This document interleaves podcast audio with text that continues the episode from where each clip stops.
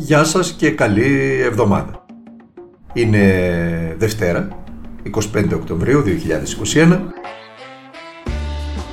Είμαι ο Δημήτρης Χατζηνικόλας και ακούτε το καθημερινό podcast του Τμήματος Πολιτικών Ειδήσεων του Document.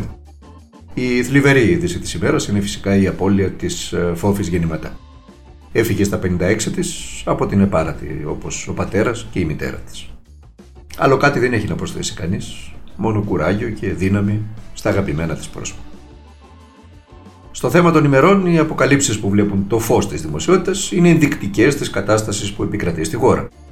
Οι αστυνομικοί που καταδίωξαν και τελικά πυροβόλησαν και σκότωσαν ένα παιδί, 18χρονο, και τραυμάτισαν ένα ακόμα 15χρονο, αγνόησαν τις εντολές των ανωτέρων τους να διακόψουν την καταδίωξη, όχι φυσικά όπως λέγεται από πολλούς στο δημόσιο διάλογο για να διαφύγουν οι ύποπτοι, αλλά για να μην κινδυνεύσουν πολίτες και αστυνομικοί. Όμως η αδιάβαστη Ράμπο, κάποιοι εξ αυτών με λυπή εκπαίδευση, όπως μαθαίνουμε εκ των υστέρων, και χωρίς μέσα επέλεξαν να κάνουν ό,τι τελικά έκαναν. Το πιο λυπηρό είναι ότι οι συνδικαλιστές τους στα κανάλια, προφανώς αποθρασινόμενοι από την ακροδεξιά κυβερνητική πτέρυγα, που κάνει πλάτες σε απανοτά επεισόδια επίδειξης ακραίου αυταρχισμού απέναντι σε κάθε αδύναμο, μειονότητα, μετανάστη, ή αποκλίνοντας σε αυτό που οι απόφοιτοι του Κολάμπια θεωρούν κανονικότητα, επιτίθενται στους ανωτέρους τους με επιχειρήματα βγαλμένα από τις πιο σκοτεινές πλευρές της ιστορίας. Από τα όσα ακούγονται για το θέμα προκύπτει η εικόνα του απόλυτου χάους. Αστυνομικοί οπλισμένοι στους δρόμους με εκπαίδευση 1,5 μηνός, αστυνομικοί που αγνοούν τις εντολές των ανωτέρων τους, συνδικαλιστές της Ελλάδα που την είδαν να ράμπο ξαφνικά και ξεστομίζουν ανοησίες του τύπου Κλέβεις αυτοκίνητο, σε σκοτώνουμε, δεν μπορεί να σε αφήσουμε, ασύρματοι που δεν ακούγονται, ιδεολειπτικοί υπουργοί που δεν μπορούν να κρατήσουν κλειστό το στόμα τους, σεβόμενοι αν μη τι άλλο τη θέση που κατέχουν, το δημόσιο αξίωμα, και μίσος εντός της κοινωνίας, μίσος για το διαφορετικό, για τους αδύναμους, για τους διαφορετικούς, για τους μετανάστες, για τις μειοψηφίες, μίσος και διαφορία για τα κοινά, για όσα μας μετατρέπουν σε γνωρίζοντες και πολίτες ή από συνάγωγους και ανέστιους. Υπάρχει κατάθεση συναδέλφων που λέει ότι διαβίβασαν σταματήστε την καταδίωξη που είναι παράνομο κύριε Παπαδάκη. Δεν υπάρχει αυτή τη στιγμή αστυνομία στον κόσμο που να λέει σταματήστε, δηλαδή τους αφήνουμε και φεύγουν.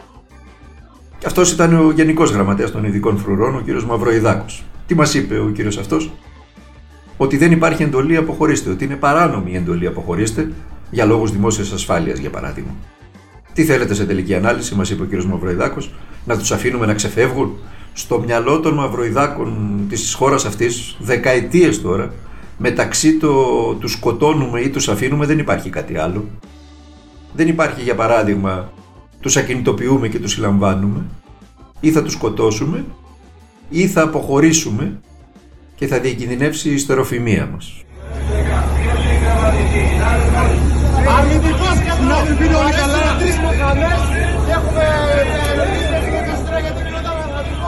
Εν τω μεταξύ, αν πήρατε χαμπάρι, αν δεν το πήρατε, το ακούσατε στο ηχητικό, θαύτηκε η κορυφαία, κατά τη γνώμη μου, λαθροχειρία να ανακοινώσει η Ελλάδα τραυματίες αστυνομικούς χωρίς να υπάρχουν.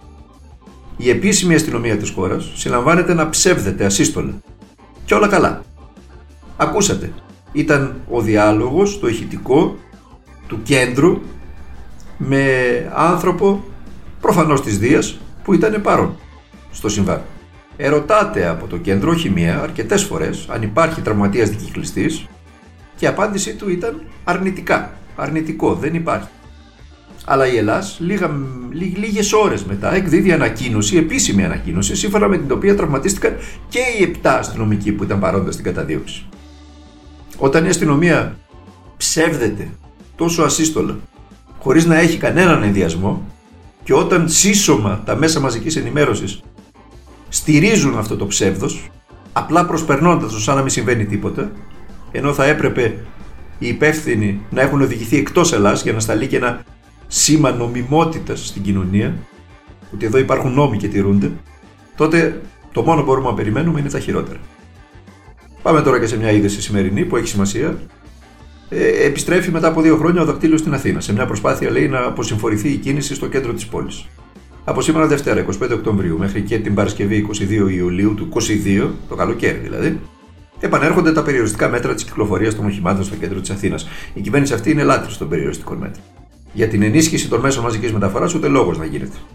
Η κυβέρνηση αυτή είναι απόλυτα αλλεργική απέναντι στον δημόσιο χώρο και απόλυτα εχθρική με τους πολίτες για τους οποίους υπάρχει μόνο η ατομική ευθύνη και ο νόμος και η τάξη. Μετά τη χρεοκοπία της χώρας, από τα ίδια πρόσωπα, τις ίδιες πολιτικές οικογένειες και τις ίδιες οικονομικές ελίτ, εκλέξαμε έναν εχθρό του λαού. Να βάλει μπροστά μια χούφτα κοινικούς και ιδεολειπτικούς μισάνθρωπους. Προφανώ δεν είναι όλοι σαν τα μούτρα του Κυριάκου Μητσοτάκη εντός της Νέας Δημοκρατίας, αλλά τον αντέχονται. Τον ανέχονται να σέρνει τη χώρα σε ένα χορό μισανθρωπιάς, απανθρωπιάς και διαφθοράς και την ίδια ώρα ο ίδιος να βγάλει, βγάζει χαζοχαρούμενες selfie με τη σύζυγό του. Αυτά για να καταλαβαίνόμαστε και να ξέρουμε τι γίνεται και ποια είναι η βαθύτερη αιτία πολλών από αυτά τα οποία βλέπουμε καθημερινά και σχολιάζουμε καθημερινά.